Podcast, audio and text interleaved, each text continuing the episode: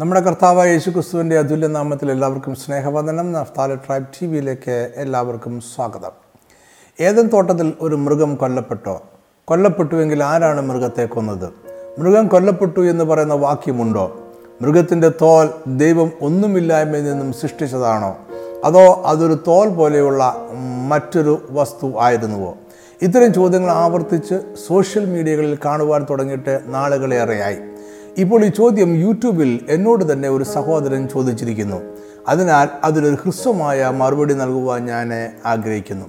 ആദ്യമായി എനിക്ക് പറയുവാനുള്ളത് വേദപുസ്തകം ദൈവം ചെയ്തതോ മനുഷ്യർ പ്രവർത്തിച്ചതോ ആയ ചെറുതും വലുതുമായ എല്ലാ കാര്യങ്ങളുടെയും ക്രമമായ ചരിത്രം പറയുന്ന ഒരു ചരിത്ര പുസ്തകം അല്ല. ദൈവവചനം മനുഷ്യരെക്കുറിച്ചുള്ള ദൈവിക പദ്ധതി മനുഷ്യന് മനസ്സിലാക്കുവാൻ തക്കവണ്ണം അവൻ മനസ്സിലാക്കിയിരിക്കേണ്ടുന്നവ മാത്രം രേഖപ്പെടുത്തിയിരിക്കുന്ന പുസ്തകം ആണ്.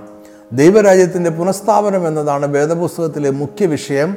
ഈ വിഷയത്തെക്കുറിച്ചുള്ള വെളിപ്പാടാണ് ദൈവവചനത്തിൽ രേഖപ്പെടുത്തിയിരിക്കുന്നത്. ഇത് ചരിത്ര പുസ്തകമല്ല ദൈവിക വെളിപ്പാട് ആണ്. വേദപുസ്തകം പഠിക്കേണ്ടത് അതിലെ ഓരോ വാക്കുകളും വ്യാഖ്യാനിച്ചല്ല. അതിൽ അടങ്ങിയിരിക്കുന്ന ആത്മീയ മർമ്മങ്ങൾ മനസ്സിലാക്കിയാണ്. എന്നാൽ നിർഭാഗ്യവശാൽ ഇന്നത്തെ തലമുറ ദൈവവചനം എന്താണ് എന്നും അത് എങ്ങനെ പഠിക്കണമെന്നും അറിവില്ലാത്തവരായി മാറിയിരിക്കുന്നു. അതിന്റെ തെളിവാണ് ഇത്തരം ചോദ്യങ്ങൾ. എങ്കിലും ചോദ്യങ്ങൾക്ക് ഉത്തരം ഉണ്ടാകണമല്ലോ? അതിനാൽ നമുക്ക് ഉൽപ്പത്തി പുസ്തകത്തിലെ പ്രസക്ത വാക്യം വായിക്കാം. ഉൽപ്പത്തി മൂന്നിന്റെ ഇരുപത്തി ഒന്ന് യഹോവയായ ദൈവം ആദവനും അവന്റെ ഭാര്യയ്ക്കും തോലുകൊണ്ട് ഉടുപ്പുണ്ടാക്കി അവരെ ഉടുപ്പിച്ചു. ഈ വാക്യത്തിൽ മൃഗത്തിന്റെ തോൽ എന്ന് പറയുന്നില്ല എന്നത് സത്യമാണ്. മൃഗത്തെ കൊന്നുവെന്നും ആരാണ് മൃഗത്തെ കൊന്നത് എന്നും പറയുന്നില്ല. എന്നാൽ ദൈവവചനം ഒരിക്കലും അവ്യക്തമായി ഒന്നും പറയുന്നില്ല. അതിനാൽ ഈ വാക്യത്തെ കൂടുതൽ മനസ്സിലാക്കുവാൻ നമുക്ക് ശ്രമിക്കാം. ഈ വാക്യത്തിന്റെ ഇംഗ്ലീഷ് വിവർത്തനത്തിൽ ഭൂരിപക്ഷത്തിലും ആദവനും ഹവായ്ക്കും ഉടുപ്പുണ്ടാക്കിയ തോൽ മൃഗത്തിന്റെതാണ് എന്ന് എടുത്തു പറയുന്നില്ല. എന്നാൽ ന്യൂ ലിവിംഗ് ട്രാൻസ്ലേഷനിൽ ഈ വാക്യം കൊടുത്തിരിക്കുന്നത് ഇങ്ങനെയാണ്. And the Lord God made clothing from animal skins for Adam and his wife അതായത് മൃഗത്തിന്റെ തോൽ എന്നിവിടെ എടുത്തു പറഞ്ഞിരിക്കുന്നു. പല പ്രമുഖ ദേവദാസന്മാരും വചനം പ്രസംഗിക്കുവാൻ ന്യൂ ലിവിംഗ് ട്രാൻസ്ലേഷൻ ഇന്ന് ഉപയോഗിക്കാറുണ്ട്. ഇതുകൂടാതെ contemporary English version good news translation international standard version God's word translation എന്നിവയിലും മൃഗത്തിന്റെ തോൽ എന്ന് വ്യക്തമായി പറയുന്നുണ്ട്. ഈ വിവർത്തനങ്ങളെല്ലാം നമുക്ക് തെറ്റാണ് എന്ന് പറഞ്ഞ് തള്ളുവാൻ സാധ്യമല്ല.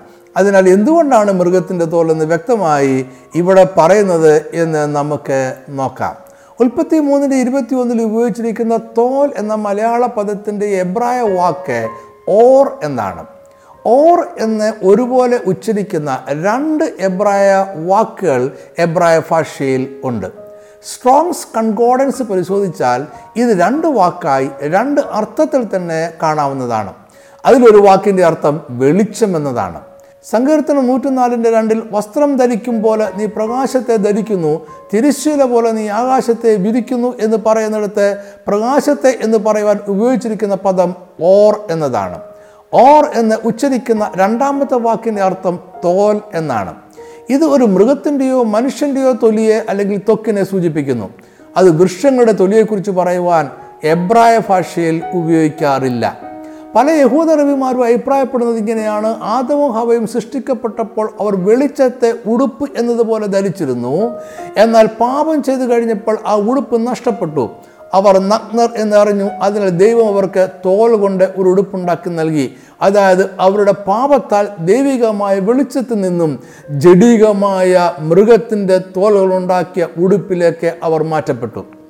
ഉൽപ്പത്തി ഇരുപത്തിയേഴിൽ നമ്മൾ മറ്റൊരു സംഭവം വായിക്കുന്നു. ഇസഹാക്ക് തന്റെ ഇഷ്ടപുത്രനായ യേശാവിനെ അനുഗ്രഹിക്കുവാൻ തീരുമാനിച്ചിരിക്കുന്നു എന്ന് അറിഞ്ഞ അമ്മയായ റിബേക്ക യാക്കോബിനോട് രണ്ട് കോലാട്ടിൻ കുട്ടികളെ കൊണ്ടുവരുവാനും അതിനെ കൊണ്ട് അവൾ ഇസഹാക്കിന് ഇഷ്ടമുള്ള ഭോജനം ഉണ്ടാക്കാം എന്നും പറയുന്നുണ്ട്. ഈ ഭോജനം ഇസഹാക്കിന് നൽകി അവനിൽ നിന്നും യേശാവിന് ലഭിക്കേണ്ട അനുഗ്രഹം യാക്കോബ് വാങ്ങിക്കുക എന്നതായിരുന്നു പദ്ധതി. അതിനായി യേശാവിന്റെ രോമമുള്ള കൈകൾ പോലെ യാക്കോബിന്റെ കൈകളെ ആക്കേണ്ടതിന് അവൾ കോലാട്ടിൻ കുട്ടികളുടെ തോൽ കൊണ്ട് അവന്റെ കൈകളും രോമമില്ലാത്ത കഴുത്തും പൊതിഞ്ഞു എന്ന് നമ്മൾ വായിക്കുന്നു. ഈ കോലാട്ടിൻ കുട്ടികളെയാണ് യാക്കോബ് കൊന്നത് എന്ന് ശരിയായി അനുമാനിക്കാം. ഇവിടെ തോൽ എന്ന് പറയാൻ ഉപയോഗിച്ചിരിക്കുന്ന എബ്രായ പദം ഓർ എന്നതാണ്. അതിന്റെ അർത്ഥം മൃഗത്തിന്റെ തോൽ എന്നതാണ്. ദൈവം കൃത്രിമമായ മൃഗത്തിന്റെ തോൽ പോലെ ഇരിക്കുന്ന ഏതോ വസ്തു കൊണ്ട് ആദമന് ഹവയ്ക്ക് ഉടുപ്പുണ്ടാക്കിയതല്ല. അങ്ങനെ ചെയ്താൽ ആദമനെ ഹവയെയും കബളിപ്പിക്കുന്ന ഒരു ദൈവമായി അവൻ മാറും. അതിനാൽ അതൊരു യുക്തിഭദ്രമായ ചിന്തയല്ല. മാത്രമല്ല ഈ സംഭവത്തിന്റെ എല്ലാ ആത്മീയ മർമ്മവും അതിനാൽ തന്നെ ഇല്ലാതാകുകയും ചെയ്യും. ആദാമിന്റെ കാലത്ത് മനുഷ്യരും മൃഗങ്ങളും മാംസഭോജികളായിരുന്നില്ല എന്ന് ഉൽപ്പത്തി ഒന്നിന്റെ ഇരുപത്തി ഒമ്പത് മുപ്പത് വാക്യങ്ങളിൽ നിന്നും മനസ്സിലാക്കാവുന്നതാണ്. അതിനാൽ ഹാബേൽ ആടുകളെ വളർത്തിയിരുന്നതിന്റെ പ്രധാന ഉദ്ദേശം അതിന്റെ തോൽ കൊണ്ട് ഉടുപ്പുണ്ടാക്കുക അതിനെ യാഗമായി അർപ്പിക്കുക എന്നത് ആയിരിക്കണം. നൂറുകണക്കിനോ ആയിരക്കണക്കിനോ ആടുകളെ ഹാബേൽ വളർത്തിയിരിക്കുവാനുള്ള സാധ്യതയും ഇല്ല എന്ന് നമ്മൾ ഓർക്കണം. യാഗം എന്നതും ഉടുപ്പുണ്ടാക്കുക എന്നതും ദൈവം കാണിച്ചു കൊടുത്ത മാതൃകയാണ്. ഹാബേൽ ഒരു ആടിനെ യാഗമായി അർപ്പിച്ചതും ദൈവം ഏതിനിൽ കാണിച്ചു കൊടുത്ത മാതൃകയിൽ പാവപരിഹാരത്തിനായി ആയിരിക്കണം. ഈ രണ്ട് ആവശ്യങ്ങൾക്കായിട്ടല്ലാതെ ആടുകളെ വളർത്തുന്നത് കൊണ്ട് അന്ന് ആവശ്യം ഇല്ല. ദൈവം സകലത്തിന്റെയും സൃഷ്ടാവായതിനാൽ അവനൊരു മൃഗത്തെ കൊല്ലാതെ തന്നെ മൃഗത്തിന്റെ തോലുണ്ടാക്കുവാൻ കഴിയുമായിരുന്നില്ലേ എന്നൊരു ചോദ്യവും സംശയാലുക്കൾ ഉദ്ധരിക്കുന്നുണ്ട്. മനുഷ്യന്റെ സൃഷ്ടിക്ക് ശേഷം ദൈവം യാതൊന്നും പുതിയതായി ഈ ഭൂമിയിൽ സൃഷ്ടിച്ചിട്ടില്ല എന്ന് നമ്മൾ മനസ്സിലാക്കണം.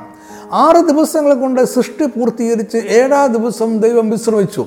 ഉൽപ്പത്തി രണ്ടിന്റെ ഒന്ന് രണ്ട് വാക്യങ്ങൾ ഇങ്ങനെ ആകാശവും ഭൂമിയും അവയിലുള്ള ചരാചരങ്ങളൊക്കെയും തികഞ്ഞു. താൻ ചെയ്ത പ്രവൃത്തിയൊക്കെയും ദൈവം തീർത്ത ശേഷം താൻ ചെയ്ത സകല പ്രവൃത്തിയിൽ നിന്നും ഏഴാം ദിവസം നിവൃത്തനായി. സൃഷ്ടിയുടെ പൂർത്തീകരണം ഓർക്കുവാനും ദൈവം തന്നെയാണ് സൃഷ്ടാവെന്ന് ഓർക്കുവാനുമാണ് ശബദ ദിവസത്തെ ക്രമീകരിച്ചിരിക്കുന്നത്. അതിനാൽ വീണ്ടും വീണ്ടും ആവശ്യമുള്ളപ്പോഴെല്ലാം സൃഷ്ടിക്കുക എന്ന രീതി ദൈവത്തിന് ഇല്ല. ദൈവമാണോ മൃഗത്തെ കൊന്നത് അതോ ആദമാണോ എന്നതാണ് അടുത്ത ചോദ്യം. ദൈവം തന്നെയാണ് മൃഗത്തെ കൊന്നതും തോൽ കൊണ്ട് ഉടുപ്പുണ്ടാക്കിയതും. ഇത് ഞാൻ ഹ്രസ്വമായിട്ട് വിശദീകരിക്കാം. ദൈവം ആദമനോട് കൽപ്പിച്ചിരുന്നത് നന്മതിന്മകളെക്കുറിച്ചുള്ള അറിവിന്റെ വൃക്ഷത്തിന്റെ ഫലം തിന്നരുത് തിന്നുന്ന നാളിൽ നീ മരിക്കുമെന്നായിരുന്നു. പാപത്തിന്റെ ശിക്ഷയെക്കുറിച്ചുള്ള ദൈവിക കൽപ്പന മരണം നീങ്ങിപ്പോകണമെങ്കിൽ പാപത്തിനൊരു പരിഹാരം ഉണ്ടാകണം എന്നതിലേക്ക് വിരൽ ചുണ്ടുന്നു. പാപം മറയ്ക്കപ്പെടണം. അതിനാലാണ് പാപം ചെയ്തതിന് ശേഷം ആദവും ഹവയും അത്തിയില കൊണ്ട് അരയാട ഉണ്ടാക്കിയത്. അവർ പാപത്തെ മറയ്ക്കുവാൻ ശ്രമിക്കുകയായിരുന്നു. എന്നാൽ മനുഷ്യൻ കണ്ടെത്തിയ ഒരു പരിഹാരത്തിന് പാപത്തെ മറയ്ക്കുവാൻ കഴിയുകയില്ല എന്ന് അവർക്ക് അപ്പോൾ തന്നെ ബോധ്യമായി. എന്നാൽ അതിൽ കൂടുതൽ യാതൊന്നും അവർക്ക് ചെയ്യുവാൻ കഴിയുമായിരുന്നില്ല. അതിനാൽ അവർ ദൈവസ്ഥനിൽ നിന്നും ഓടി ഒളിക്കുവാൻ ശ്രമിച്ചു. കൃപയാൽ ദൈവം മനുഷ്യനെ അങ്ങനെ അകറ്റിക്കളയുവാൻ ആഗ്രഹിച്ചില്ല. മനുഷ്യന് സാധ്യമല്ലാത്തത് ദൈവം ചെയ്യുവാൻ തീരുമാനിച്ചു. ഒരു പാപപരിഹാരം ദൈവം കണ്ടെത്തി. അത് നിഷ്കളങ്കമായ ഒരു ജീവൻ ആദ്യ മനുഷ്യർക്ക് പകരമായി ഒഴുക്കിക്കളയുക എന്നതായിരുന്നു. ആദ്യ മനുഷ്യരുടെ മരണത്തിന് പകരമായ പാപമില്ലാത്ത മറ്റൊരു ജീവൻ മരിക്കുന്നു. ഇത് ദൈവത്തിന്റെ പദ്ധതിയാണ്. ദൈവത്തിന്റെ ക്രമീകരണമാണ്. അതിനാൽ തന്നെ ദൈവം തന്നെ ഒരു മൃഗത്തെ കണ്ടെത്തി പാപരഹിതനായ ദൈവം തന്നെ അതിനെ കൊന്നു. അതിന്റെ പാപരഹിതമായ രക്തം ഒഴുക്കിക്കളഞ്ഞു. അത് ആദ്യ മനുഷ്യരുടെ പാപത്തിനും മരണത്തിനും പകരമായി ദൈവം കണക്കിട്ടു. ഇത് മനുഷ്യൻ കണ്ടെത്തിയ പാപരിഹാര മാർഗമല്ല. ദൈവം ക്രമീകരിച്ച പരിഹാര മാർഗമാണ് പാവിയായ മനുഷ്യന് ഒരു പരിഹാരം കണ്ടെത്തുക സാധ്യമല്ല. അതിനാൽ തന്നെ സകലതും ദൈവം ക്രമീകരിച്ചു. മനുഷ്യൻ കണ്ടെത്തിയ പാപരിഹാര മാർഗമായ അത്തീല കൊണ്ടുള്ള അരയാടയെ ദൈവം മാറ്റി. നിർദോഷമായ രക്തം നിറഞ്ഞ മൃഗത്തിന്റെ തോൽ കൊണ്ട് ഒരു ഉടുപ്പുണ്ടാക്കി മനുഷ്യനെ ധരിപ്പിച്ചു. ഇതിലൂടെ മനുഷ്യന്റെ പാപത്തെ മറയ്ക്കുവാൻ ദൈവത്തിന് മാത്രമേ കഴിയൂ എന്നും നിർദോഷമായ രക്തം പാപത്തെ മറയ്ക്കുന്നു എന്നുമുള്ള പുതിയ ഒരു സന്ദേശം ദൈവം മനുഷ്യർക്ക് നൽകി. മാനവ ചരിത്രത്തിൽ അന്നു മുതൽ ഇന്നു വരെയും ദൈവിക ക്രമീകരണം അനുസരിച്ച് നടന്നിട്ടുള്ള എല്ലാ പാപപരിഹാര യാഗങ്ങളും ദൈവം ക്രമീകരിച്ച ഏതൻ തോട്ടത്തിലെ പാപരഹിതമായ പാപപരിഹാര യാഗത്തിന്റെ തുടർച്ചയോ ആവർത്തനമോ പൊരുളോ ആണ്. ഹാബിലിന്റെ യാഗം ഇതിന്റെ തുടർച്ചയും ആവർത്തനവുമാണ്. ഇസ്ഹാക്കിന്റെ യാഗം ഇതിന്റെ പൊരുളായി വീണ്ടെടുപ്പിന്റെ യാഗമായി മാറുന്നു. നമ്മുടെ കർത്താവ് യേശു ക്രിസ്തുവിന്റെ പാപരിഹാര യാഗം ഏതിൽ ദൈവം കാണിച്ചു കൊടുത്ത മാതൃകയുടെ അന്തിമമായ പൊരുളായി തീർന്നു. യേശു ക്രിസ്തുവിന്റെ യാഗം പാപപരിഹാരമാണ് വീണ്ടെടുപ്പാണ് ജയമാണ് പുനഃസ്ഥാപനം ആണ്. അതായത് ഈ ആത്മീയ മർമ്മം അവിടെ ദൈവം ഒരു പാവപരിഹാരത്തെ കണ്ടെത്തണം എന്നും അതിനായി ഒരു മൃഗം കൊല്ലപ്പെടണം എന്നും അതിന്റെ രക്തത്താൽ മാത്രമേ പാപം മറയ്ക്കപ്പെടുകയുള്ളൂ എന്നും വ്യക്തമാക്കുന്നു.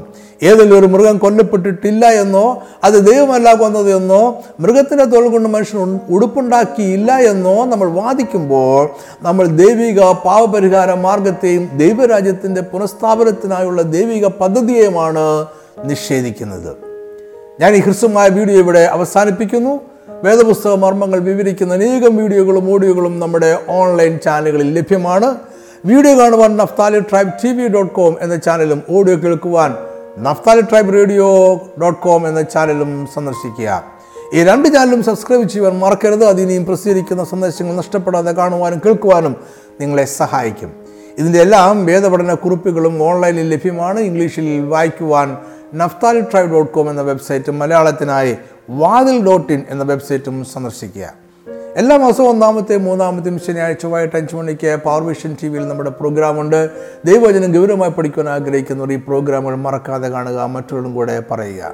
ഈ സന്ദേശം കണ്ടതിനും കേട്ടതിനും വളരെ നന്ദി. ദൈവം നിങ്ങളെല്ലാവരെയും സമൃദ്ധമായി അനുഗ്രഹിക്കട്ടെ. ആമേൻ.